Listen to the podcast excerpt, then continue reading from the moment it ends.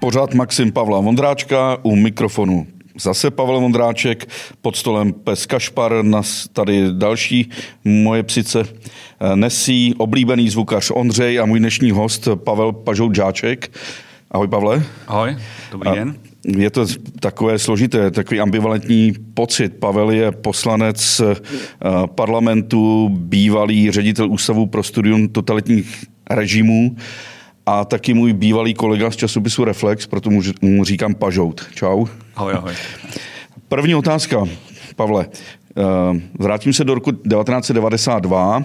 Blansko, hospoda na náměstí, pozdě v noci, skoro až nad ránem končí party časopisu Reflex, kde jsem začínal jako mladíčký LF. A v koutě vzadu u prázdných půl litrů seděl takový drobný muž s knírem a trhal vajgly a házel je tam do popelníku. Byl to Ludva Bednář, manžel Petrušky Šustrové a tehdejší náměstský ministra vnitra, myslím federálního Jana Rumla. S kolegou Bohumilem Pečínkou, který stále je v Reflexu, jsme k němu přišli.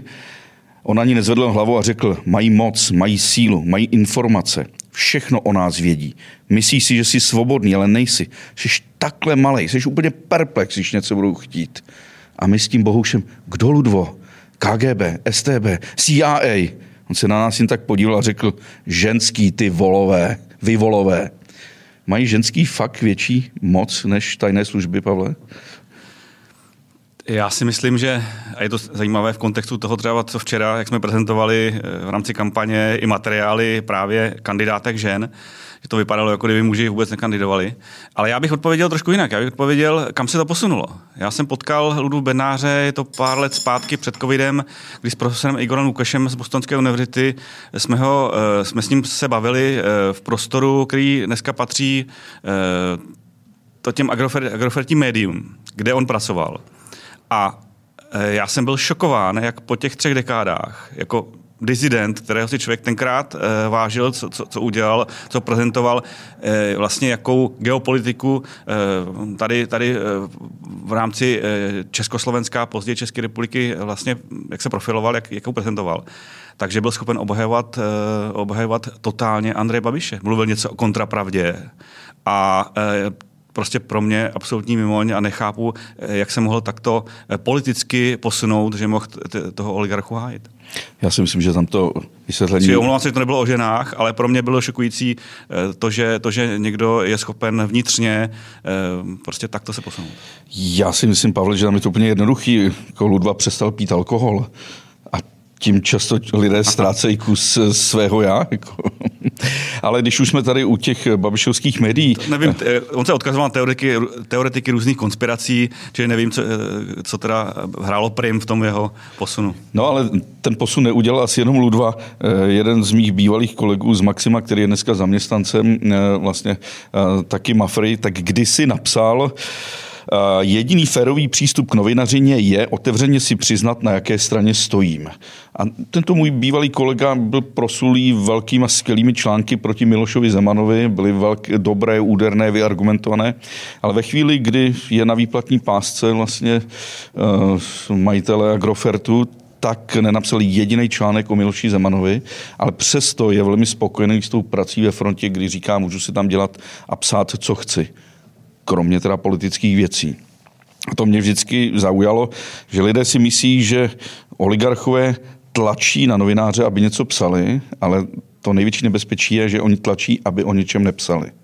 Přesně tak, já to vidím naprosto podobně. Část, bohužel, našich médií vlastně vypadla eh, tímto tlakem a tím, že eh, byla potlačena svoboda těch novinářů uvnitř médií, tím, tou koupí a tím získáním tady půlky a mimochodem ovlivňuje to nejenom ty média, která jsou bezprostředně eh, v gestci nebo v, v, tom, eh, v tom portfoliu toho konkrétního oligarchy, ale i ty ostatní. Myslím, že ten, ten nátlak se týká i těch ostatních. No.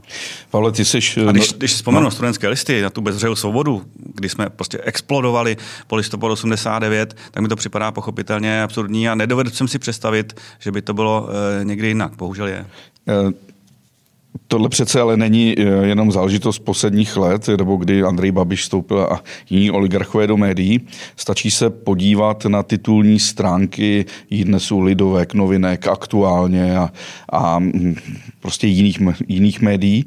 A já to dělám tak eh, každý den ráno, že se podívám na polský média, podívám se na rakouský, francouzský, ehm, španělský, italský, německý. I když některé ty jazyky vůbec neovládám, tak podle titulky vím, na co se zaměřují. A pořád se tam řeší ekonomika, svět, zahraniční vztahy. Ale u nás i ty seriózní média řeší právě tyhle ty sračky, jo? prostě úplně ty obyčejní věci. Takže ně, něco se muselo stát. Ne, určitě, ale eh, samozřejmě důležité je, jaký je průřez třeba v tom státě, v té společnosti, jaký je průřez té svobody a že tam máte eh, možnost eh, si sáhnout jinam, mít prostě alternativu. U nás, kde při naší, našem státě střední velikosti, při tom trhu, který dnes, dnes je, a dopadu mimochodem sociálních sítí a všech těch nových komunikačních kanálů, tak se to zmenšuje a toho si myslím, že je využíváno či zneužíváno ne pro biznis, myslím si, média jsou standardní biznis, ale pro politické cíle Andreje Babiše, jak jsme zde řekli. No, že to, tyhle ty jeho média vzbuzují zdání takové normality. A co mě teda včera překvapilo. Tak, a u těch novinářů mi vadí, že na, to, že na to jdou, že to nechápou, tu svoji roli ve společnosti. Možná se dneska změnila, možná teda už jako spíše slouží, než, než že by vytvářeli nějaký svobodný prostor, jako tomu bylo v 90. letech. Hele, v minulých dnech jsem neustále na iDnesu a v Lidovkách viděl důraz na tom, jak jsou na tom Britové špatně, jak mají prázdné regály, jak tam eh, není Eh, není benzín, že to obrovská krize. Ale když se pak podíval na BBC nebo na bulváry Daily Mirror nebo The Sun, tak o ničem takovým tam téměř nepsali. Jo. A ten důraz byl na úplně jiné věci, především politický v té Británii. A vidíš, a tady se u nás zbuzuje zdání, jak my se máme dobře a oni se mají velmi špatně. Jo.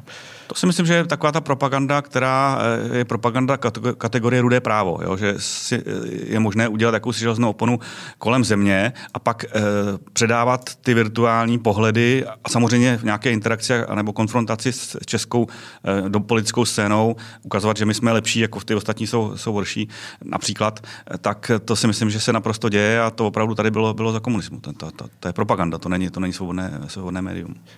Když, protože vedu ještě ještě jeden časopis cestovatelský Travel Digest, tak díky tomu můžu jako jezdit po, po světě. A všímal jsem si a všímám si stále, že se v západní Evropě vůči mně jako eh, občanů České republiky dívají s despektem. Vůbec nerozlišují nějakou střední Evropu, jsme na stejné úrovni jako nás v podstatě ta běžná populace v Británii nebo Dánsku háže na, na úroveň Ukrajina, Bělorusko, Rumunsko, Polsko, Česko, Slovensko, to je prostě jedna geopolitická oblast. A už jsem si trochu zvykl, že mi dávají najevo, že jsem něco, jako my se třeba díváme na Ukrajince. Ale v poslední době, čím víc jezdím na ten Balkán, konkrétně třeba do Rumunska, tak najednou zažívám posměch i z té druhé strany. Například ty Rumuni převzali radar, který my jsme odmítli. Mají dvě americké letecké základny, jsou v NATO, jsou v Evropské unii, mají pravicového prezidenta a absolutně nechápou náš vztah k Milošovi Zemanovi, k Andrejovi Babišovi, ale hlavně vztah k Rusku a k Číně a pořád se mě ptají, proč jsme takový kolaboranti, proč jsme taková postkomunistická země. Jako. Zase mám ten pocit, že tady ve středu Evropy jsme, že nevíme, co se kolem nás děje že i tyto země nám utekly. To je určitě zajímavá věc. Eh, myslím si, že jsme ztratili nějaké výrazné osobnosti typu Václava Havla eh, z 90. let, kdy eh, jsme byli vidět na, té mapě a kdy nás Západ a představitele Západu vnímali jinak. Dneska jsme prostě upadli s lidmi vlastně podpůrněnými politiky, nechci říct vůbec státníky typu, typu Babiš nebo Zeman. To je jedna rovina, to je odpověď na první část té tvé otázky. A ta, ta druhá, to Rumunsko, je to naprosto příhodné.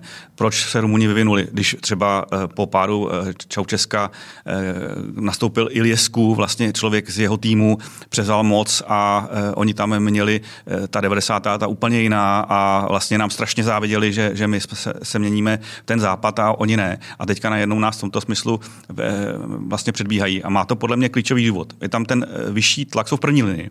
Je tam ten větší tlak ze strany Ruské federace, ze strany jaksi agrese a oni musí dávat ty prostředky na národní bezpečnost. Oni vědí, proč to dělají. Oni svým způsobem samozřejmě měli vztah k tomu Sovětskému svazu i před tím rokem 89 specifický, protože Rumunsko nebylo úplně klasickou součástí východního bloku. A e, oni to prostě vědí. Oni jsou v první linii stejně jako pobaltské státy, stejně jako dneska, dneska Ukrajina. My jsme tak jako v závětří. My jsme uprostřed té jste geopoliticky složité, ale jsme závětří střední Evropy a tady vznikají a vítězí tady pocity. A proto je ten souboj velmi ostrý na té politické scéně i o ty 2% rozpočtu, 2% eh, HDP na, na eh, rozpočet ministerstva obrany. Protože se nechceme vést, ale máme tady síly, které říkají, no my nepotřebujeme nic, soustřeďme se na, na, na události, na věci uvnitř hranic, i ta armáda musí mm, se zaměřovat na nás a ne někde za hranicemi. Jako kdybychom nebyli součástí eh, nějakého většího bezpečnostního konglomerátu nebo společensko-bezpečnostního, politicko-bezpečnostního. Já si myslím, že eh, tady nás chtějí dostat třeba z NATO, tyto síly, které takto hovoří. A ten souboj tady, tady prostě je, a protože necítíme ten bezprostřední tlak, Dneska jsme ho pocítili nebo nedávno prostřednictvím odhalení Vrbětic. Eh, to, co mají běžně ty státy sousedící nebo bližší, bližší Ruské federaci, Rusku. Eh, a my si, myslíme si, že všechno je vyřešeno. Není. My jsme prostě součástí tohoto, my bychom Rumuny měli podporovat. Stejně tak jako eh, další partnery, chtějí to po nás i ty větší státy, které drží ten konstrukt toho euroatlantického společenství a my bychom se opravdu neměli vést, protože to skončí špatně, že nás to vyveze úplně mimo.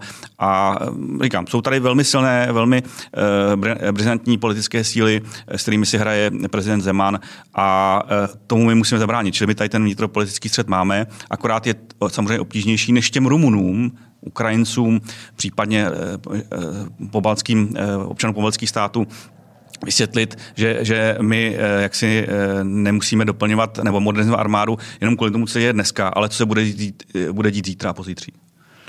No možná, možná jsou tady takový i tendence, k čemu vlastně tu armádu máme. Například, myslím, Kostarika nemá armádu, že? No, je to, eh, Island taky má zvláštní, ač je, ač je součást NATO, tak, tak má jaksi zvláštně konstruovanou tu otázku bezpečnosti a obrany, ale říkám, my jsme v regionu, eh, kde eh, ty, ty armády už historicky šly z východu na západ, z západu na východ. Dneska jsme součástí pochopitelně západu. Tady se to opravdu některým těm proruským a pročinským silám prostě nelíbí. A my musíme svádět o to souboj a e, myslím, že tou e, první jakoby linií u nás nitropolitickou mimo jiné e, v rámci, kromě hybridního soupeření, je prostě posilování naší armády, protože tím posilujeme naši budoucnost a udržujeme se jako součást e, západu a to si myslím, že je podstatné a to nás vlastně odlišuje a proto se ty, ty přátelé z Rumunska na nás dívají trošku skrz prsty a nechápou to. No, Pavle, úplně prostá otázka. Proč to dělají? Proč to někteří politici dělají, že chtějí, aby jsme nebyli v NATO, aby jsme vystoupili z Evropské unie? Je to jejich přesvědčení, nebo jsou skutečně placení agenti, nebo mají z toho nějaké výhody, nebo si řeší nějaké mindráky, nebo si honí triko takzvaně? Uh, jak říkal uh, Jan Verich, buď je to hlouposti, nebo za cizí peníze. Je to samozřejmě otázka toho, že eh, se štěpí voličstvo komunistů, které dlouhodobě bylo proti NATO, odporovalo díky tomu, že jsme nechali komunisty na naší politické scéně po roce 89. Samozřejmě v rámci jaksi legitimního politického působení, ale dneska o ně bojí, bojí prostě subjekty SPD z části ANO, eh, z části další menší strany a vlastně trhají to, to, staré voličstvo komunistů eh, na kusy a na, musí na ně působit těmi uh, argumenty, na které on, oni slyší. Druhá věc je samozřejmě velmi zvláštní politika hradu, respektive prezidenta Zemana a další věc je prostě působení těch ruských vlivových, těch různých trolů a, a těch finančních skupin, které, které podporují podporují prostě eh, tyto extremisty a cílem eh, není jaksi být eh, svrchovanější vůči EU nebo chránit si naše vlastní hranice. To, jestliže my budeme jako Česká republika tam, kde jsme používat armádu jenom k ochraně hranic a dění uvnitř, což si myslím, že ani není politicky přípustné nebo ústavně přípustné, tak je pozdě. My, my dneska při těch konfliktech, které jsou za hranicemi Evropské unie, tak my bychom měli být angažováni a neměli bychom to Eh, úkolem té naši, naší armády v kontextu například na to je nedopustit, aby se dostal ten nepřítel až k našim branám. Čili já to vidím, že oni chtějí podrývat naši, eh, naši účast v NATO, chtějí, abychom z NATO úplně vystoupili a zároveň podrývají i tu druhou politickou větev naši, naši vlastně účast v Evropské unii. Ale ta motivace teda No z blbosti a za cizí peníze, ale říkám, tady je tady prostor, je tady určitá část uh, toho negativně naladěného uh, voličstva občanů, kteří opravdu uh, vidí uh, nějakou jinou alternativu, která podle mého názoru opravdu neexistuje. Já jsem strašně rád, že se nám podařilo velmi rychle vstoupit do Evropské unie, velmi rychle vstoupit do NATO.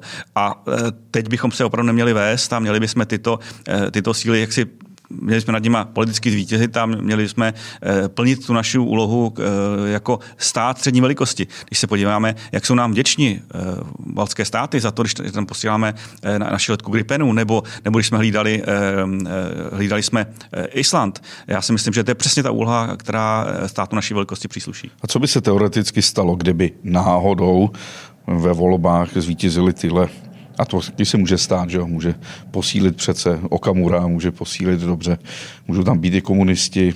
Ano, kdyby skutečně došlo k nějakému referendu o výstupu z NATO, to je samozřejmě velmi nebezpečná karta, ke které nikdy nemusí, eh, nesmí nikdy dojít.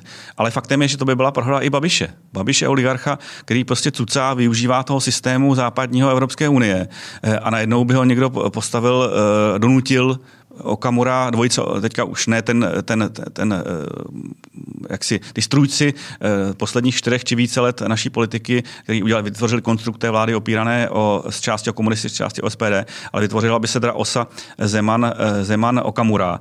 A Babiš, který prostě neumí žít s tím východem, byť z něj vzešel, ale umí eh, sát, nasávat z těch finančních pórů prostě, prostě západu, tak, tak já si myslím, že už by to bylo i na něj moc. Jo.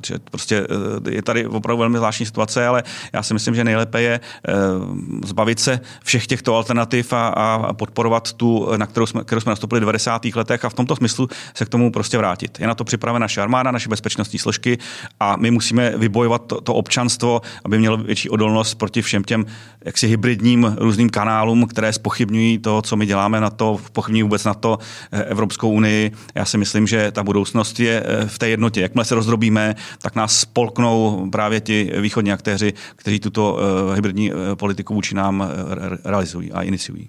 Pavle, ty jsi poslanec za ANO, teď za, za ODS. Děkuju. za, za ODS kandiduješ. Říkám rozhodne, ne? kandiduješ za ODS. Vlastně za spolu jsme teďka v Za spolu v Praze.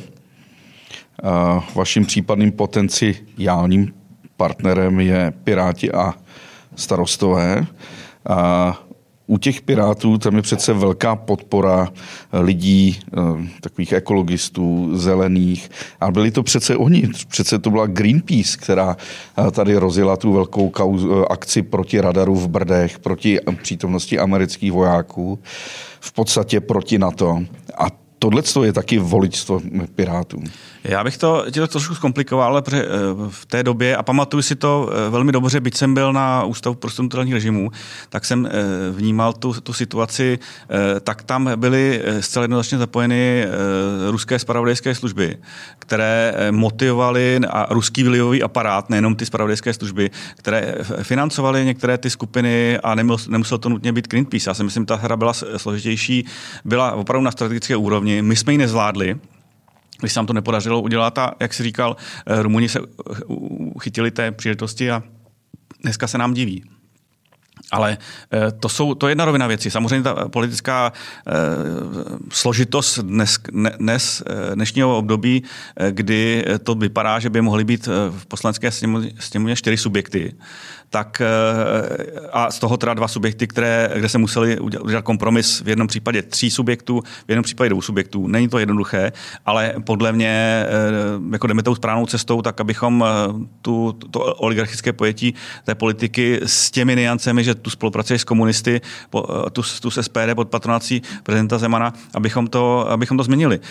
Druhá věc je, jaký bude vznikat kompromis po těch volbách, pokud uspějeme, já věřím, že ano, a e, co všechno z těch našich e, vlastně politických názorů, programů se, se, se projeví, jak budeme soudružní a e, te, na čem bude koncenzus. Já si myslím, že to vždycky je složitá věc v koalici. My máme ten systém nastaven tak, že se vytváří standardně koalice a myslím si, že to paradoxně může potvrdit i Andrej Babiš, který si určitě představoval to poslední volební období úplně jinak, ale tím, že podléhal, čím dál tím víc padal do bahna a podléhal tomu prezidentu Zemanovi a jeho jaksi manipulaci eh, s těmi politickými subjekty, kteří s ním hráli tu hru a dneska se ocitnul vlastně v koutě a je, je, je loutkou ve hře, zejména loutkou ve hře Miloše Zemana, tak eh, já myslím, že narazil na ty hranice toho, že tady u nás se nevyhrává a ne, nevznikají, nevznikají ty jednobarevné vlády.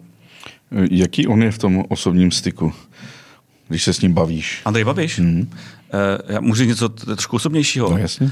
Já jsem odešel z parlamentní toalety, když on s ochrankou přišel a, a, a v podstatě postavil se vedle ke mně, abych tak řekl, ke žlábku, tak já jsem raději odešel. Takže já ti nemůžu říct, jak, jak je v tom osobním kontaktu. Já ten osobní kontakt nevyhledávám a pro mě je to nepředstavitelné prazvláštní, že jsme si takovou osobu vyhrali, vybrali, nebo někteří z nás, ne, ne já, eh, ale někteří voliči jí dali takový mandát, aby vedla exekutivu. Já si myslím, že to je... A, a to si věděl už od začátku, jaký Andrej Babiš je? Uh, ne, já uvedu případ. Já jsem eh, ještě v Maximu, nám zavolali, jestli bychom nechtěli udělat rozhovor prostě s miliardářem, no tak nám to přišlo zajímavý, ještě nešel do politiky, udělali jsme s tím rozhovor, tehdy zakládal ANO, vůbec jsem netušil, kam to jako dojde. Působil na mě v tom osobním styku velmi dobře, hezky, hezky to udělal, víš, dal nám telefonní číslo a pak ještě napsal, jestli chcete něco udělat pro tuhle zemi, tak mi zkuste navrhnout nějaký volební slogany.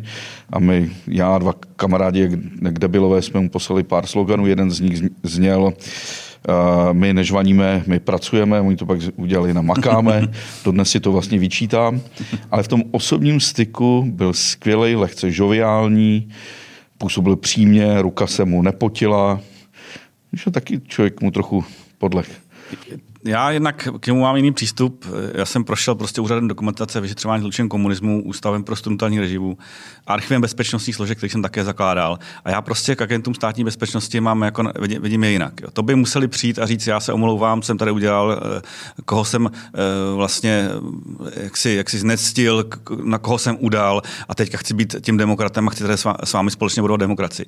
Nikdo z těchto pánů z tohohle typu to neudělal. Pro mě je, ne, ne se odhalujeme, co, co dělal všechno i v Maroku, když se prostě vyhnul té revoluci a tomu pádu jako člen nomenklatury a, a, a, a tajný spolupracovník státní bezpečnosti. To je jedna rovina. Druhá rovina je, e, mně se nelíbí ani ta jeho, ta jeho 90. léta. On byl ten člověk, součást toho korupčního systému. On byl ten člověk, který e, musel e, vyplácet ty, ty úplatky a akceptoval to, vytvořil si na tom ten svůj, svůj biznis. Prostě byl to hladový oligarcha, který spolikal tady spoustu, spoustu slušných firm.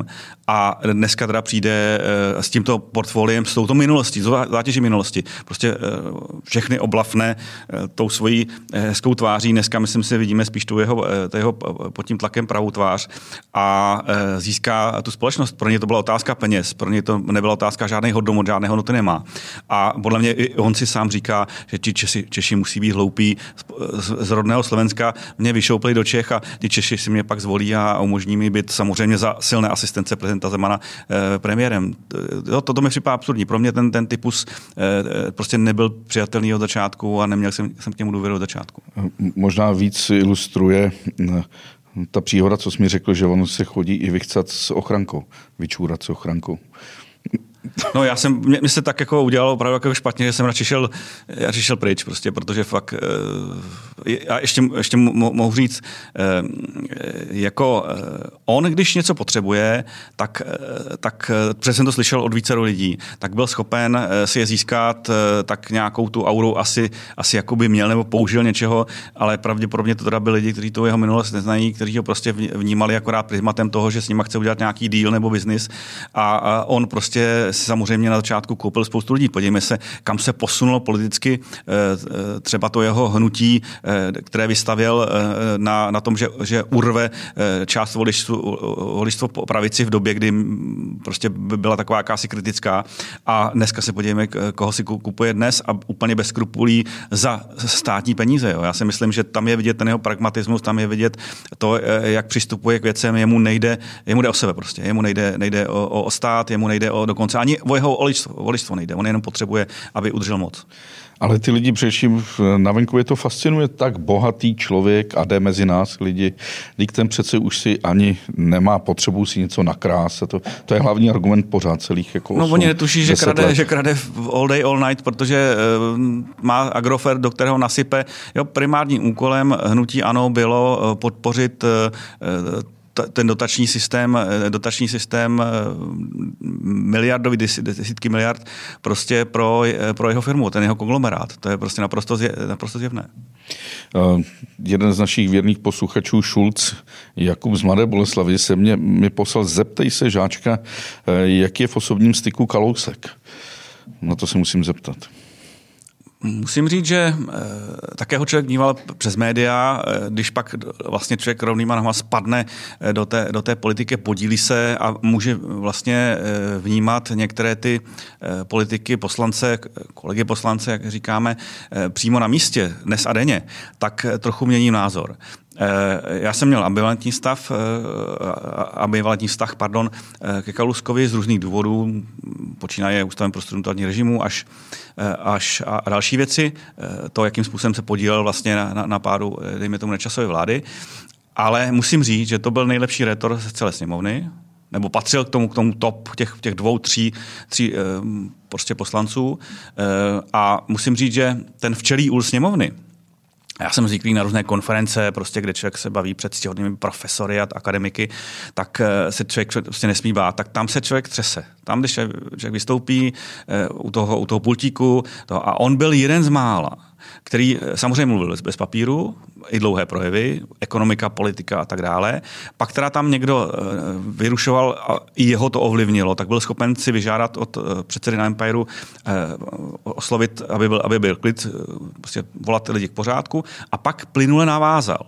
Jo, tam prostě na ně nepůsobil eh, tak dramaticky ta situace, když vás někdo rozhodí a vy najednou hledáte, eh, jak, si, jak sumírovat myšlenky, eh, jak se sumírovat tu mluvu, tak, aby to bylo sdělné, abyste plynu navázal, abyste se tam jako nestrapnil. A tohle on uměl, bylo vidět, že to má hlavě srovnané, a, takže tohle pohledu to byl pan politik bez, bez všech těch, těch konotací, které, které kolem něj, kolem něj kontroverzí, které kolem něj byly byli a člověk se od něj učil.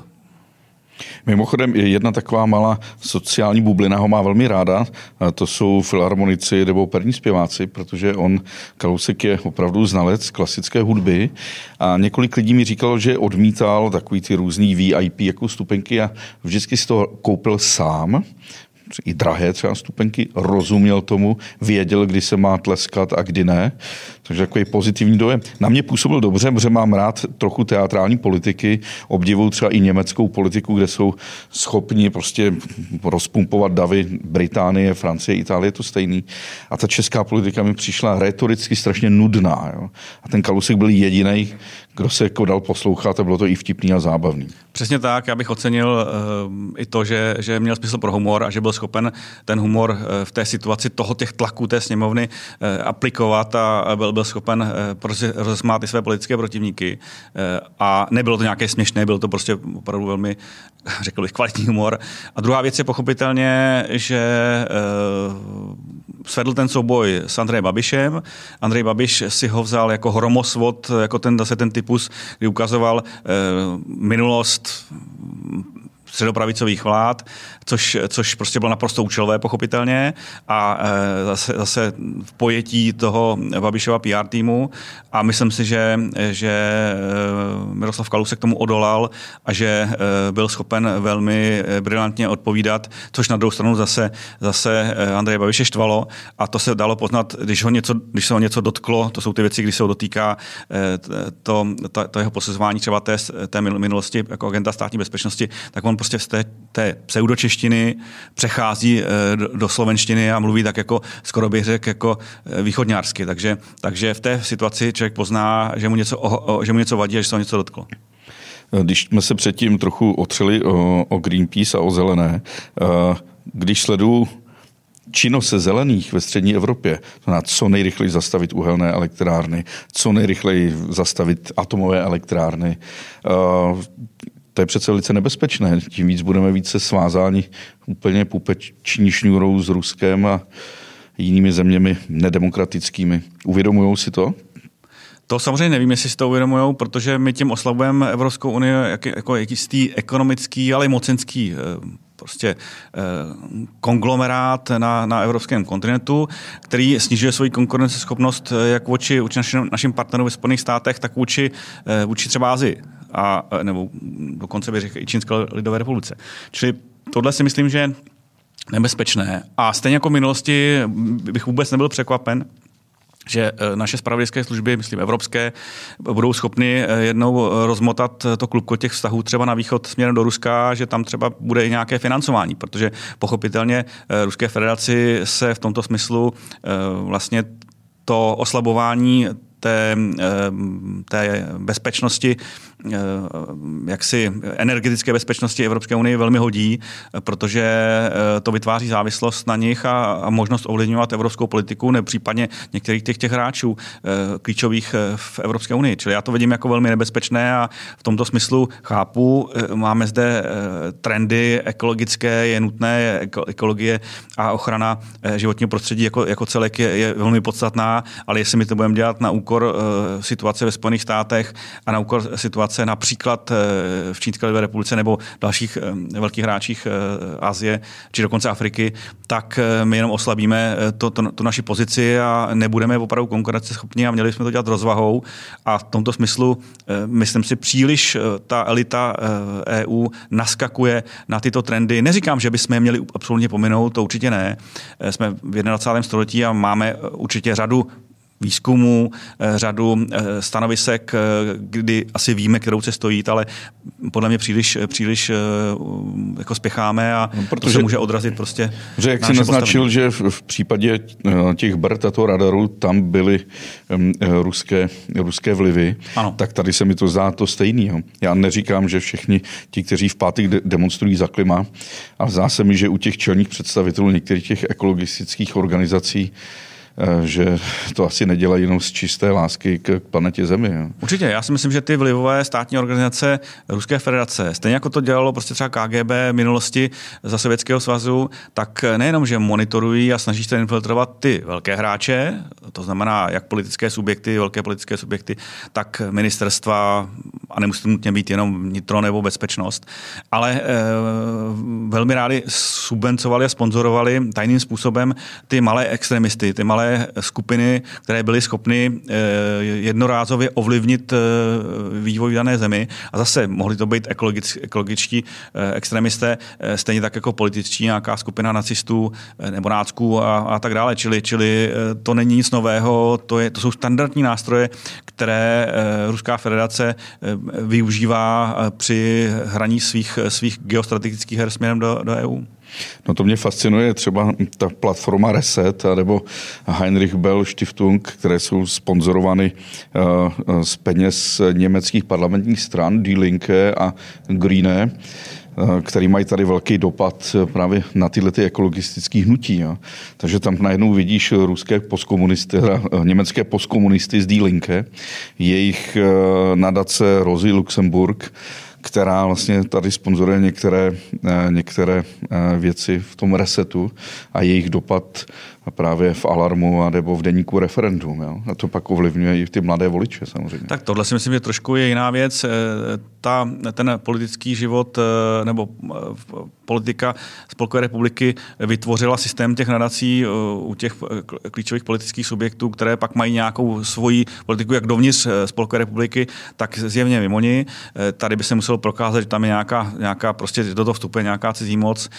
To si myslím, že musíme nutně oddělit jako reálnou politiku, která bez právě ta, tou iniciace cizí mocí vzniká na nějakém daném území a pak to, že někde tajně je podporují, ať už finančně nebo vlivově, eh, nebo nějakými těmi hybridními způsoby, eh, což se dneska děje a myslím si, že spravedlické služby nebo bezpečnostní aparát jako celek je schopen toto monitorovat, je schopen toto odhalovat. Dovedeš si představit, že by třeba Německo v roce 1977, to znamená nějakých těch 32 let po válce, eh, vyplácelo speciální odměny důstojníkům gestapa za odpracovaná léta, nebo že by Československo v roce 77 přilepšovalo důchodcům, kolaborantům a nacistickým práskačům?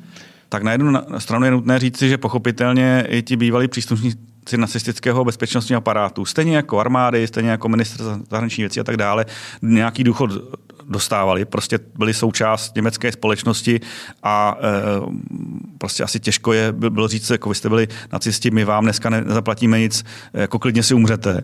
E, to asi nešlo. Na stranu druhou e, určitě nějaké příplatky e, nad rámec toho standardizovaného důchodu e, zákonného, e, to si myslím, že, že, že by si e, ani Německo nedovolilo. My dneska odhalujeme, kolik vlastně jde e, peněz a bohužel současná, eh, prostě řekl by, budu konkrétní ministrně eh, Maláčová, eh, ministrně práce a sociální věcí, nebyla ochotná a, a říká, že není schopná vlastně odhalit z toho našeho důchodového systému, kolik se vyplátí žijícím členům ústředního výboru komunistické strany Československa, případně dalším orgánům, politickým pracovníkům. Já jsem se ptal od krajů na, nahoru, protože si myslím, že ty částky budou desítky, možná stovky miliard stále ještě.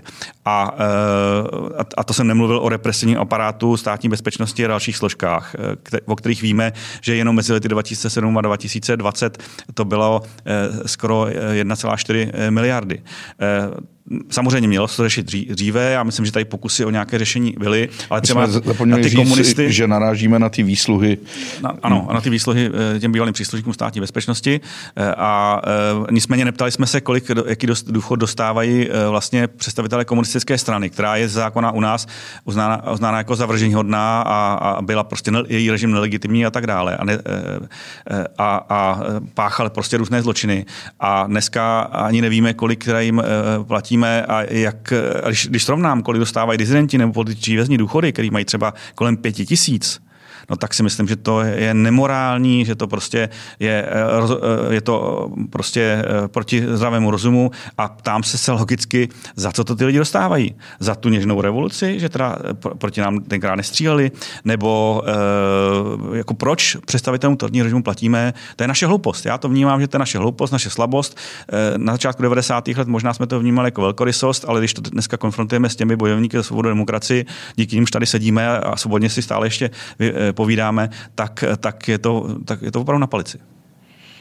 Takže je to fakt, že uh, dizident, nebo prostě člověk, který se nechtěl nikdy zaprodat s komunistickým režimem, ale dělal někde skladníka nebo, nebo topiče, má teda pořád menší důchod než ten a šéf STB někde, někde na okrese. No rozhodně jako komunista, který vlastně byl nadřízeným toho šéfa, šéfa státní bezpečnosti. Já jsem se domníval dlouhou dobu, že se to napravilo tím zákonem, od, nebo z části no. napravilo zákonem o, o odboji a odporu proti komunistickému režimu. Nicméně pokud ten uh, dizident, a může to být člověk, který byl v exilu, eh, prostě nemá 35 let odpracováno, eh, to znamená ten limit eh, na nárok na ten průměrný důchod, tak dostává prostě částku kolem 5 tisíc. No to je opravdu absurdní, to je na hlavu, to je, říkám, jsme sami proti sobě. Já si myslím, že, že zase je to rest 90. let, který by se měl napravit a myslím si, tam jsou i jiné důvody než, než ty morální, ale na jednu straně, když vidíme, že, že, že dneska se ještě můžou platit desítky miliard těm představitelem komunistického totalitního režimu, tak když jim tu část, která prostě je nad rámec toho standardu průměru, vezmeme a dáme i těm lidem, kteří to zaslouží a nedostávají to, protože je potlačoval, utlačoval komunistický režim, tak si myslím, že ještě nám zbyde na některé další eh, jako bohulibé projekty. Když už jsem tady u těch historických příměrů, dovedeš si představit, že by třeba eh, Češi ve 30. letech masivně fandili fotbalovému klubu, který by vlastnila nějaká nacistická, developerská stavební společnost? No narážím na Slávy, kterou prostě dneska vlastní čínská developerská společnost a je to z komunistické země. A pokud děláme rovnítko mezi nacismus a komunismus, tak samozřejmě je to mentální cvičení takové. Ano, ano, propoješ eh, jako naši složitou současnost s nejméně složitou minulostí. Eh, asi by to představitelné úplně nebylo. Je to o eh, vývoji politiky, o vývoj, že ne, každá, ne každý politický subjekt zvládne uh, tu interakci v, tom, v, tom současném, v té současné době. Ne každý politický subjekt uh, říká, uh, si uvědomuje nebo prezentuje, že, že na druhé straně může být nějaký představitel autoritativního státu a že vlastně tím, že s ním děláme ty obchody, takže ho podporujeme.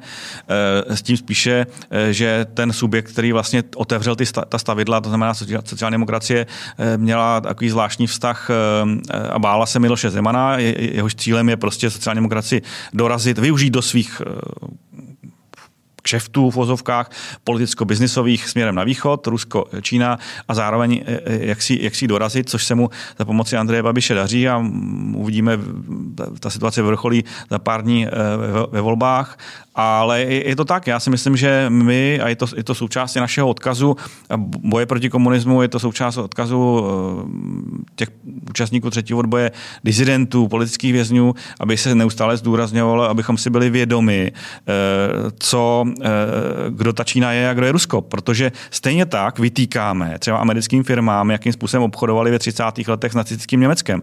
Tak jestliže eh, my nebudeme zdůrazňovat a nebudeme ovlivňovat tu naši současnost, tak se dostáváme na úroveň toho, co kritizujeme ve 30. letech. Jo? A tady máme prostě subjekty, to i součást těch různých hybridních kampaní eh, lidí, kteří to berou tak, že my bychom měli vytvářet ty mosty, že podporujeme ten mír a, a, a tak dále, ale tam může být i to, že, že podporujeme nějakou budu, nějaký budoucí konflikt. A to bychom asi, asi neradi. Že?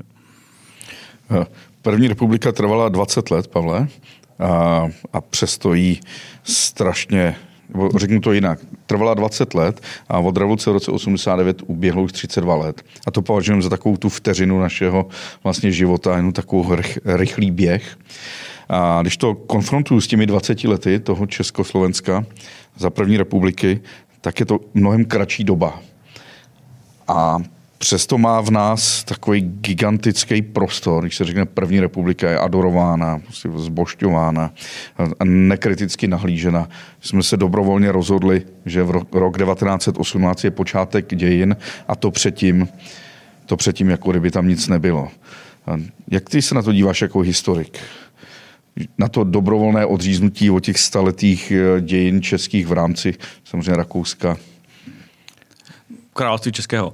No, eh, já to vidím, že vlastně my jsme teďka až v posledních eh, vlastně letech narušili eh, to, to rozfázování vlastně které nastalo ve 20. století. To znamená, že každý 20 let se tady měnil režim v podstatě, nebo, měnila, eh, nebo přišla nějaká krize, abych eh, vlastně tam zmínil ten rok 68 potom, po, po těch 20 letech eh, to, toho komunistického režimu po převzetí moci v únoru 48. Čili, čili až vlastně jsme se z té, z těch, té 20 leté jakési opakující se periody jsme se dostali 20 let po listopadu 1989 nebo 20 let po roku 1990. Nicméně dá se říci, že poté zase přišla nějaká krize, přišla eh, krize, kde se ukázalo se v kontextu vývoje v Evropě, ve světě, třeba i eh, hnědnutní části populace nebo volání po, po, po, nějakém silném nedemokratickém lídrovi nebo názory velmi kritické které se konfrontovaly eh, test části třeba neuspokojených nebo dokonce bývalých komunistů eh, po těch 90. letech. Čili, čili dneska bych řekl, že ten, eh, že ten dneska vrcholí, bych řekl, skoro bych řekl, tyto, tyto volby rozhodnou o tom, o tom dalším, můžou rozhodnout o tom dalším směřování a že vlastně tyto duchové minulosti nebo něčeho nedemokratického, o čeho jsme si mysleli eh, ty tři dekády, když se zdalujeme, eh, právě za pomoci za té podpory z Ruské federace, za té podpory z Číny, za té podpory akceptace některých vrcholových politiků a eh, vstupování aktivně do té hry, a, a které se snaží spíše podle mě zase z toho vytřískat nějaké finanční prostředky, než by eh, bylo možné ovlivnit nějak pozitivně čínskou eh, politiku eh, nebo, nebo, nebo ruskou politiku, tak skoro bych řekl, že to jakoby platí, že i po těch o něco více než 20 letech dochází k té krizi, i když není tak viditelná, že by tady se padla vláda, ale nepadl režim například. Takže, takže ano, my jsme se snažili a já jsem to, já jsem to trošku jsem to lehčoval, pamatuju, že jsem se s řadou lidí o tom bavil, že přežili jsme ten, ten možný zlom po těch 20 letech, čili porušili jsme to paradigma 20. století. Nicméně eh, ta, eh, ta klíčová, ten klíčový střed ve společnosti to, jestli budeme navazovat na 90. let, na to pozitivní z těch 90. let, nebo jestli se dostaneme do nějakého proudu oligarchizující se politiky, prostě nacionalistické až náckovské politiky, opřené pro, o, ty, o ty dva východní autoritativní kolosy, to si myslím, že se teprve teďka rozhodne. Čili tady máme jisté fázové spoždění po těch 20 letech po roce 89. Já jsem právě tu paralelu s tou první republikou použil proto, že eh, jak jsme se oddělili od skutečně toho hlavního proudu ekonomiky, kultury po tom roce 1918 a najednou jsme nepatřili ani eh, do toho západního bloku, v podstatě ani k tomu východnímu, tak jsme ztratili takovou, aspoň mně se to zdá, mm, takový ten pohled reálný. A to se projevilo i v 30. letech, kdy jsem četl jednu studii, že i Československá tajná služba ve 30. letech teprve si jako první uh, prioritu dala vlastně sledování toho nacistického Německa a do té doby jako priorita byla zabránit nástupu Habsburku na, na trůn v Rakousku. A jestli i dneska najednou vím, že kroutíš, možná jsem to vyjádřil krkolomně. Nejsme taky překvapení, že bychom měli ty priority dát jinam. Já si myslím, že tam třeba to, vím, to spravedlivé působení proti Německu bylo i, i v době, kdy jsme se opravdu a naše spravedlivé služby eh, zajímali o to, zda se Hesburkové nevrátí eh, přes Rakousko či přes Maďarsko eh, na trůn, to je pravda. Já si myslím, že musíme připomenout vlastně charakter Československa jako velmi složitého soustátí národnostně, ale zároveň, které udrželo vlastně demokratický režim oproti těm jiným státům, které byly součástí i Rakouska, Uherska eh, prostě až, až do poslední chvíle, což eh, byl, eh, bylo vnitropoliticky asi plus, pak byl šok to, co přišlo potom, ale zahraničně politicky to mohl být teoreticky handicap, protože, protože pak jsme spadli do, do něčeho, s čím jsme nepočítali v závislosti a ve spolupráci s těmi západními partnery. Ale řekl bych tam jednu věc, jo, což je velmi pozitivní, dneska se to příliš neuvědomuje. I během 20 let té první republiky a samozřejmě navazuje se na legionáře, na, na sokoly a tak dále, eh, bylo možno vlastně vypěstovat v úzovkách jakousi národní elitu, eh, která byla schopná i za těch dramaticky složitých podmínek té eh, nacistické okupace, pak druhé světové války a rozdělení republiky, vlastně se identifikovat s tou Československou republikou a být součástí odporu většinově v okupovaných zemích a v neokupovaném Slovensku eh, a až na konci války okupovaném a eh, pak také, eh, pak také v exilu, v exilovém zřízení, včetně, včetně exilové armády. A kolik lidí bylo schopno za tu republiku padnout. Jo. Říkám, ta státnost byla obnovená, vytvořena eh, jenom za 20 let. Kdybychom si to postavili eh, dneska, eh, tak stačí těch 30 let k tomu, abychom my byli schopni stejně postupovat, stejně hájit naši státnost, stejně hájit naši demokracii. Dneska je opravdu velmi složitá situace. Jsme o jednu dekádu dále a člověk si tu otázku pokládá, když vidí, a my jsme to řekli na případu Ludvy Bednáře, kdo je schopen a jak eh, změnit své názory od začátku 90. let. Eh, to si myslím, že jako je fascinující eh, to, že, to, že tady jakoby ty páteře názory prostě nejsme schopni držet jako třeba jiné státy našeho geoprostoru, jako by řekl jako Poláci. naše, naše, naše situace prostě je jiná a my jsme přežili Heidrichiádu, my jsme přežili vlastně okupaci po roce 60 68 a, a z toho bychom neměli vyvozovat, že o naši svrchovanost bychom a státnost a symboly státní a hranice, že bychom neměli e, o ně, o ně bojovat. My, jako, my jsme vstoupili do EU a mě to někdy připadá, že ty naše hranice jsou drženy jakoby zvenčí. Jo, já si myslím, že, že tady to e, historické navazování na to království české takže zde prostě je a že v tomto smyslu ten, to, o čem mluví, že ten most vlastně s těmi našimi předky eh, v tom zemském smyslu Bémiš české by tady měl existovat a eh, ne, že bychom měli přeskočit 20. století, my bychom si měli z ní, z něj vzít to poučení, jak z toho negativního, tak z toho pozitivního a z toho by měli čerpat zejména politici. A dneska já třeba vidím eh, v poslanecké sněmovně, tam jsou prostě řady lidí, kteří nejsou úplně do vzdělání, jak to řekl jako diplomaticky, a kteří vůbec nevědí, jak se tam ocitli, protože tam někdo vynesl na kandidáce nějaký vůdce v, to, v těch hnutích, kde, kde vládne ten Führer princip a vlastně neví vůbec, na koho navazují, neví, na co navazují, neví, jak se ty věci řešily před námi a, a dneska si myslí, že to, co se dneska děje, zejména v těch jejich hnutích, je jediný možný přístup k politice, že to je reálná politická činnost v rámci demokratického systému České republiky. No ale není. Ještě když jsi zmínil ty legionáře, tak tam mě vlastně napadá taky další příměr. Vždyť eh, Rakousko bylo v podstatě demokratická země, měl dvoukomorový parlamentní systém, který jsme přijali, eh, měl velice funkční byrokracii, nezávislé soudnictví, bylo tady eh, národnostní školství české. A když začala první válka, tak vlastně milion sto tisíc téměř českých mužů bojuje v rámci rakouské armády.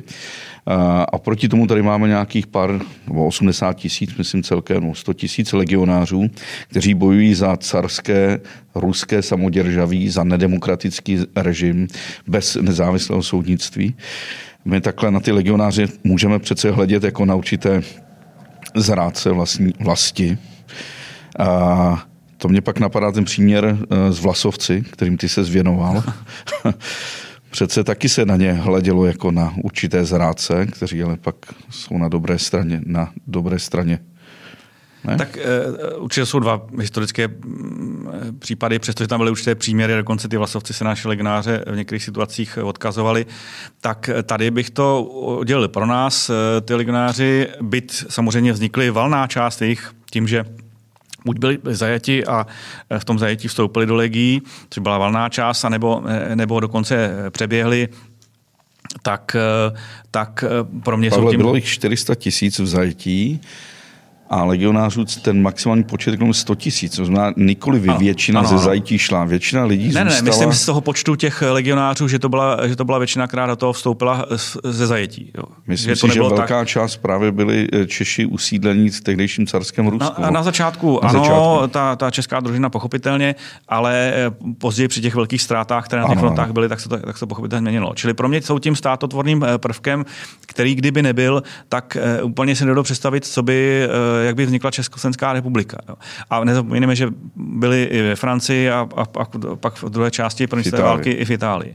Eh, čili to máš pravdu, v tomto smyslu je to složitější, ale eh, a taky přiznám jednu věc, že Československá, demokrati, eh, Československá republika, první Československá republika by nebyla tak demokratická, kdyby nenavazovala na ten systém demo, demokratický, politický, i, nebo nerozvíjela ho, eh, dokonce i, i to soudnictví a tak dále. To, to, to bez sporu. Já si myslím, že, že to. Na druhou stranu víme, že eh, alternativy byly i jiné. Podívejme se do Rakouska, podívejme se do dalších států, eh, které vznikly na, na, na, na formátu rozpadlého mocnářství. A druhá věc je, já si myslím, že ta, to Rakousko-Rusko prostě tu první válku nemohlo zvládnout tím, že se přidalo na německou stranu, ale i kdyby asi, fun, asi ne, ne, nebudu říkat kdyby, eh, tak, tak eh, myslím si, že ta alternativa, jaká by byla? Nebyly by legie, pořád by byla eh, nějaká exilová malá skupina, která by byla spojená zase s nějakými opozičníky eh, v českých zemích. Co by z toho vzniklo? Vzniklo by Československo v té podobě. Eh, jo, já si myslím, že, že oni vykonali pro naši státnost velkou roli. K těm vlasovcům to samozřejmě je trochu jiná situace. My si dodnes neumíme představit, mezi jakými mlínskými kameny vlastně stáli nejenom ti vojáci bývalí z rudé armády. A tam mohli mohli být Ukrajinci, tam mohli, mohli být uh, Rusové, eh, tam mohli být uh, další představitelé azijských národů a tak dále.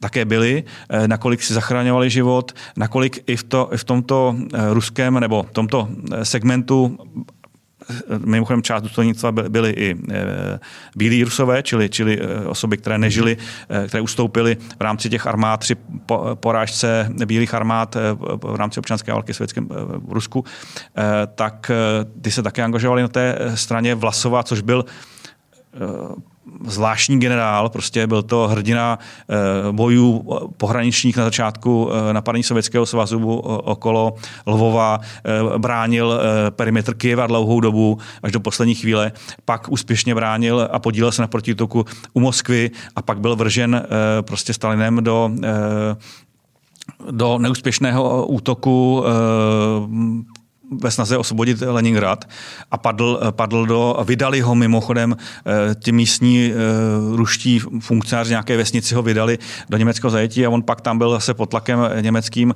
komunikoval s ostatními zajetými sovětskými generály a rozhodl se vytvořit alternativu, aby mohl zachránit ten ruský živel, eh, na který dopadalo ta politika německá nacistická Untermensch a vlastně Němci, i když zajímavé je, že byl spjatý mimochodem s německými e, e, důstojníky, kteří připravovali atentát na Hitlera, a že teda po jejich vlastně likvidaci po neúspěšném atentátu teprve došlo ke spojení s SS, kdy nacistická říše hledala jakékoliv spojence a, a výpomoc a najednou zjistili, že v vozovkách, že, že mají ve svém týlu prostě statisícové masy vojáků z východu ochotných bojovat proti bolševickému režimu. I když je nutné říct, že třeba ty dvě divize, které nakonec byly eh, tak nějak vytvořeny, tak eh, ten, ten, eh, to zaujetí těch, těch Rusů, Ukrajinců a dalších bylo i protinacistické nebo protiněmecké.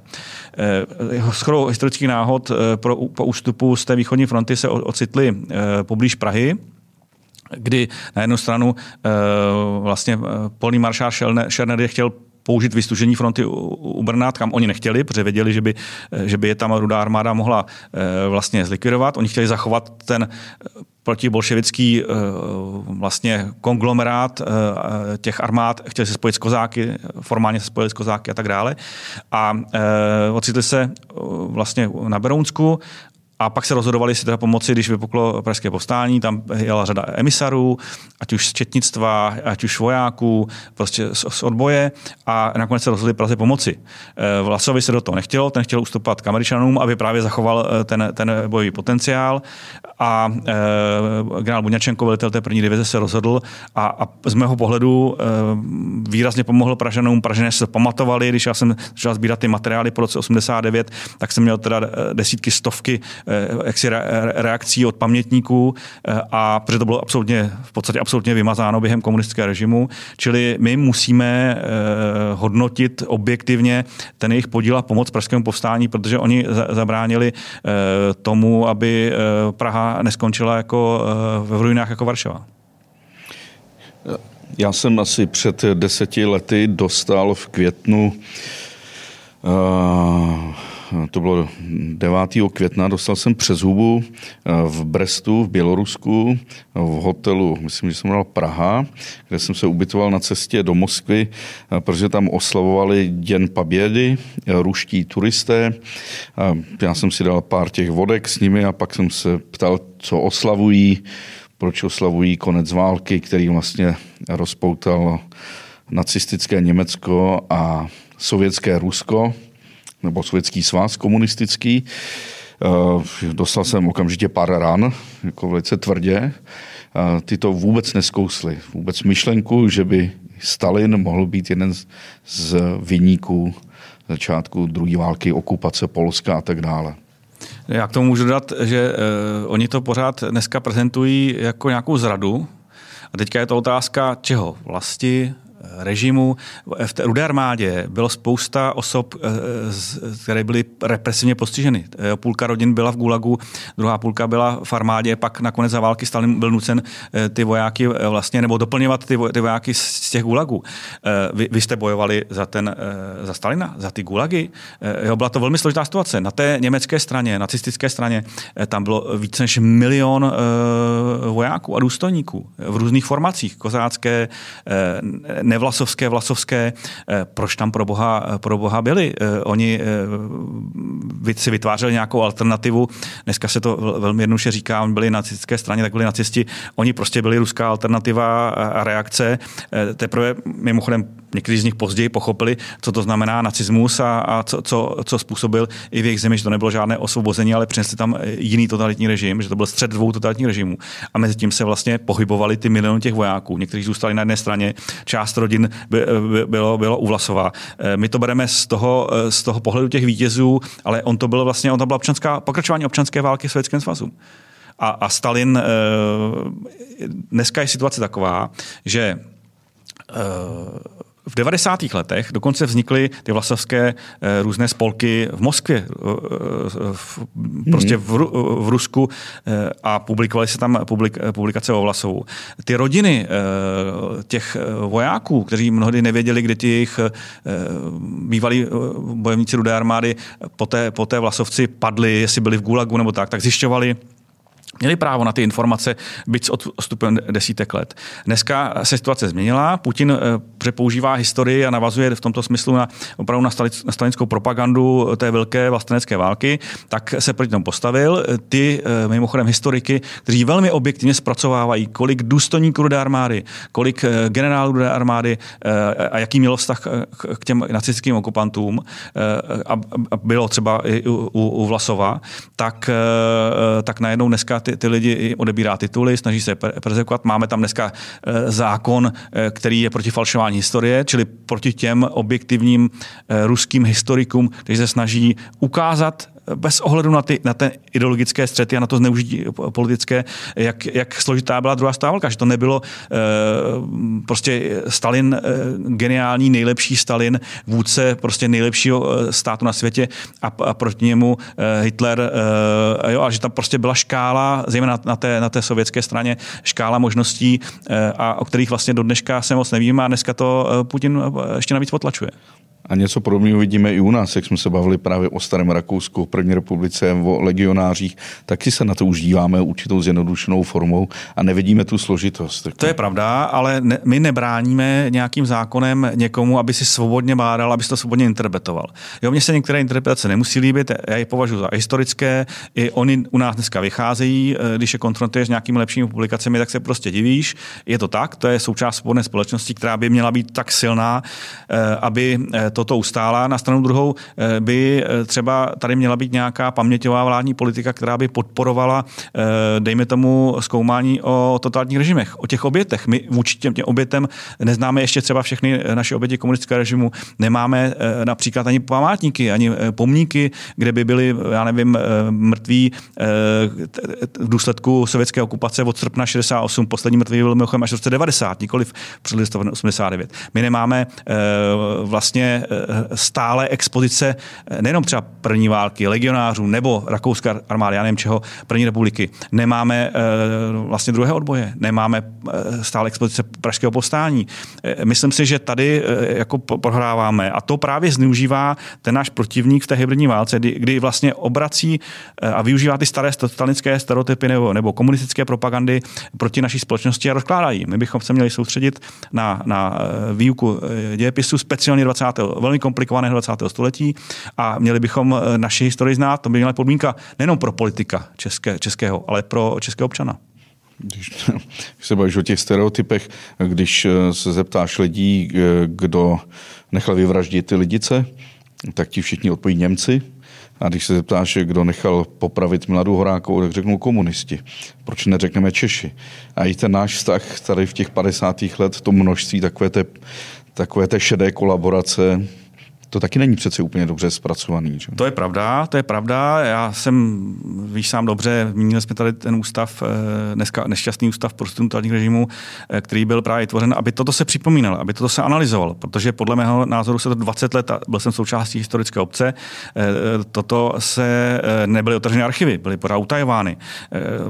Podařilo se nám to zlomit až v roce 2008, ale potom z politických důvodů tam prostě sociální demokraté, extrémní zelení prostě poslali garnituru proceduru naprosto úplatnou, která otočila, vytunula tu instituci, eh, řekl bych eh, ideově, že nenaplňovala ten zákon, že my jsme i do zákona dali, co by ta instituce měla dělat v rámci té plurality všech těch eh, historických institucí České republiky a to se prostě dneska neděje. Dneska tam vydávají témata, která jdou po povrchu, která odvádějí pozornost od těch klíčových témat 20. století, uchopení moci těmi, ať už nacisty nebo, nebo komunisty a tak dále. Ano, tady ti odpovím na to, když se podíváme na, a eh, připomeneme ten pohled třeba politických vězňů, eh, kteří prošli nacistickým táborem a komunistickým, tak tam ten fenomén toho, že říkali, no tak od Němců, nacistů jsme to čekali, ale od Čechů e, jsme to nečekali. Jo. A dneska je to skryto v tom komunistickém. Já si myslím, že bychom tyhle aspekty měli znova otevřít. Je to velmi potřebné budování občanství, odolnosti e, české společnosti, ale říkám, nebojím se těch názorů, o kterých ty mluvíš. My tady opravdu máme někdy až teda bezbřehou, a možná trošku zvláštně to říkám, potom, když jsem vlastně připomínal ten boom svobody na začátku 90. let, ale tady opravdu bezbřehou, nám tady jsou schopni eh, některé, někteří trolové, eh, více či méně intelektuálně na nějaké jako úrovni, jsou schopni prostě eh, rozkládat naši společnost a jsou schopni využívat, že právě tu historii neznáme, že ji neučíme, že to není součástí prostě té občanské výchovy, bych tak řekl, středních a vysokých škol. Jo, je, to, je to absurdní, kdy si vlastně tím, tím nic neděláním, tím, že to je součást politického boje, protože třeba sociálně demokracii chce, chtějí získat po těch komunistech eh, část toho volistva, tak vlastně potlačují eh, to, to naše zkoumání a bádání eh, po 20. století. A že na to historikové někteří jdou. Ty říkají, že to nebudou dělat, protože to je politizace. 20. století je politizace to neplatí to v jiných postkomunistických státech a, a u nás ta teze prostě je loupá, ta teze je o lenosti a o tom, že se, že se prostě někteří kolegové bojí. Pavle, poslední tři otázky. Eh, um, dočkáme se eh, nějakého průlomu v kauze Vrbětic? Zdá se, že to jakoby usnulo? Eh, tak to je samozřejmě zdání. Eh, otevřelo se to z toho důvodu, že bylo zapotřebí, aby policie udělala některé úkony, které už nebyly neveřejné eh, a, a dospělo to k tomu, že vlastně jako vyhlásili pátrání po těch pachatelích, které dneska všichni známe a jsou v Ruské federaci. Eh, dospělo to do, do určité fáze, že byly zjištěny nové nějaké poznatky.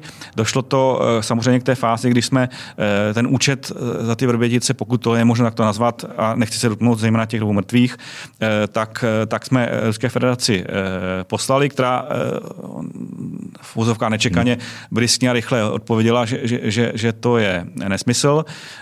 Já si myslím, že jsme v situaci, kdy to není jenom ta kauza České republiky, ale vlastně všech těch států, kde nějakým způsobem agresivně působili nad rámec těch zákonů těch, těch zemích Evropské unie, zejména dneska teda už nejen Evropské unie, protože tam je Velká Británie, působili ta, té, té příslušníci té zvláštní jednotky Figaro a e, dneska jsou v situaci, kdy asi těžko budou, až na nějaké malé výjimky, budou pouštět území Ruské federace, aby se nebáli, kde někdo zatkne a vydá buď do Velké Británie, do České republiky, do Bulharska, případně dalších států.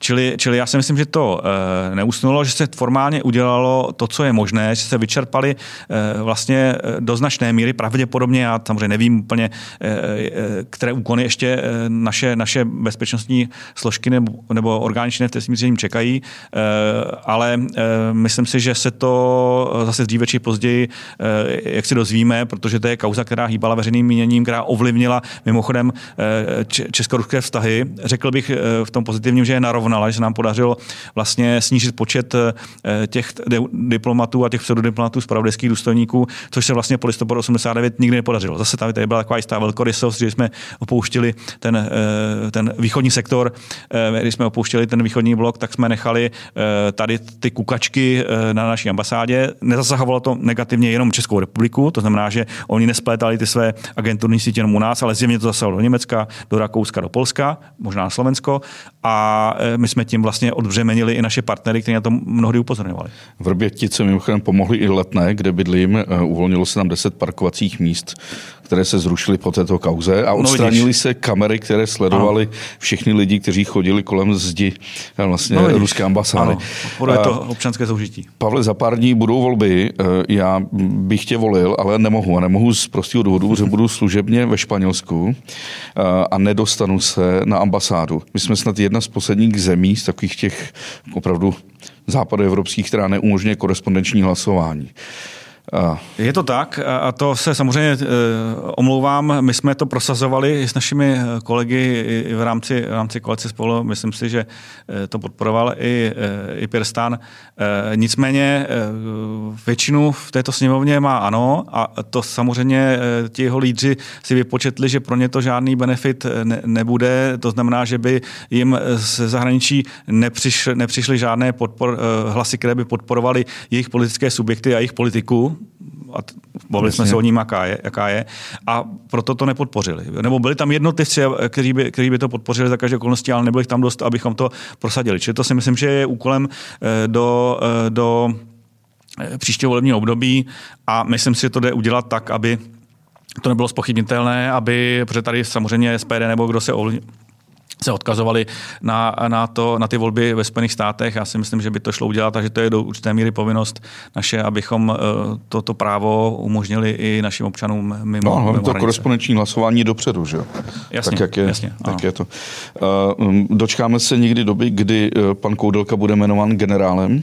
Já věřím tomu, že eh, se dočkáme toho, když naše vláda eh, až eh, bude, bude vytvořena, tak jako jeden z prvních momentů, že ho jednak potvrdí jako řádného ředitele, protože jsme opravdu ve zvláštní specifické situaci, tím spíše ještě před volbami, kdy se čekalo ten hybridní atak ze strany, ze strany Rusů a jaká, jakýsi revanč za, za, ty, za ty vrbětice a za další věci, které, které nejsou příliš vidět, ale jsou součástí toho soupeření a, a, a jejich snaha o, o rozklad na, na, naší demokracie. Eh, takže eh, je to nemilé, protože eh, tady evidentně je vidět, že to postavení Babiše vůči Zemanovi se, se zhoršilo a on nebyl schopen vlastně nebyl ochoten jít tak daleko, že by ho řádně jmenoval na to, na to stanovené období.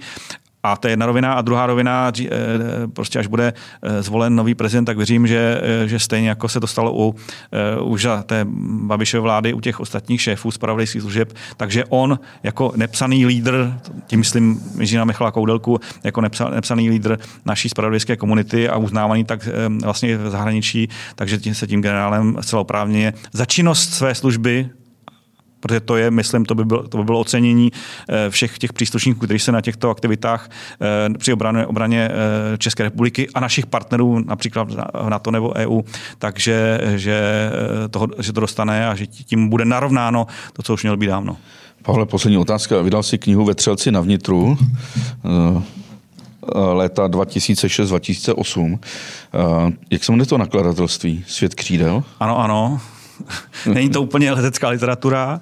Pan nakladatel mi kdysi eh, před lety řekl, že, že mi vydá jakoukoliv publikaci, tak jsem ho trošku chytil za slovo a, a jsem rád, že eh, jsem se vlastně trošku odreagoval tím, eh, nechci říct vzpomínkami na minulost, to je 15 let, není to příliš dáná doba, ale chtěl jsem připomenout něco, co bude pro tu eh, novou vládu a novou garnituru, to změna toho paradigmatu, připomenout to, že jsme nedotáhli ten proces vyrovnání s komunistickým režimem do konce, že zde jsme sice vytvořili paměťové instituce, které jsou ovšem dneska úplně v rozvalu a jsou třeba ústav eh, na Žižkově, ten, ten, jeho, ten jeho eh, dům tam vypadá po bombardování, že prostě do čela byly instalovány osoby, které k tomu nemají žádný vztah a byly, byly schopny, schopny eh, uvozovkách vytnula tu instituci, neplnit, te, neplnit ty eh, eh, zákonné parametry. A tady jsem chtěl ukázat, jak složité bylo vlastně to vytvořit, jakým způsobem jsme museli postupovat v rámci státního aparátu, zejména ministerstva vnitra,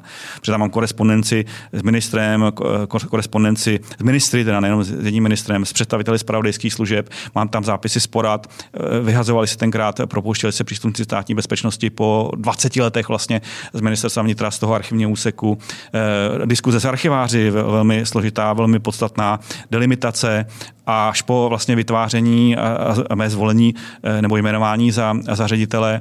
Nebylo to jednoduché a konfrontuji to, co se dělo uvnitř skryto v rámci státního aparátu, Třeba mám tam uh, asi 40 uh, rozhovorů, čili uh, jakým způsobem tehdy novináři vnímali ten proces, jestli hmm. to podporovali, na co se ptali, ptali se na lustrace, jak ty lustrace byly spjaté s těmi archivy, vlastně nešlo jenom otvírat archivy, než lustrace, byly, byl v tom, byla v tom řada úskalí a řada problémů a to je taková moje připomínka toho, že to je stále úkol, který trvá a že bychom měli určitým způsobem navázat, že zde stále máme spoustu pamětníků, kteří chtějí to narovnání, kteří se právě diví i otázky se sociální, to je, to je z těch platů, že ta komunistická Jasně. věrchuška a příslušníci mocenských složek mají, eh, mají vysoké důchody a napří, eh, ti lidé, které, které my ctíme, eh, máme na to i zákony, tak ti mají absolutně minimální důchody. Tak to všechno bych chtěl otevřít, udržet to jako téma, protože tím se odlišíme od té garnitury Jasně. zapomnění, která vládne dneska.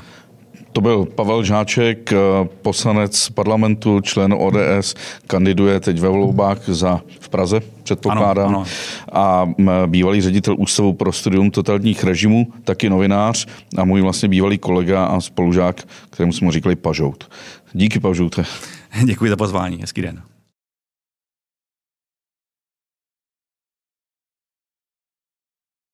Pavle, od té doby, co tě znám, to už je přes 30 let, tak eh, tvoji atribut je knír, mohutný knír, čím ho udržuješ? Já nechám ho svému vlastnímu vývoji. Myslím, že jsem se volil eh, od té doby, kdy jsem si ho všiml, nebo všiml jsem ho mé okolí asi dvakrát a eh, myslím si, že to je to opravdu moje značka, čili do jeho vývoje a růstu nezasahuji. Ale jedeš žiletkou nebo elektrickým strojkem? Žiletkou. Díky, čau. Díky.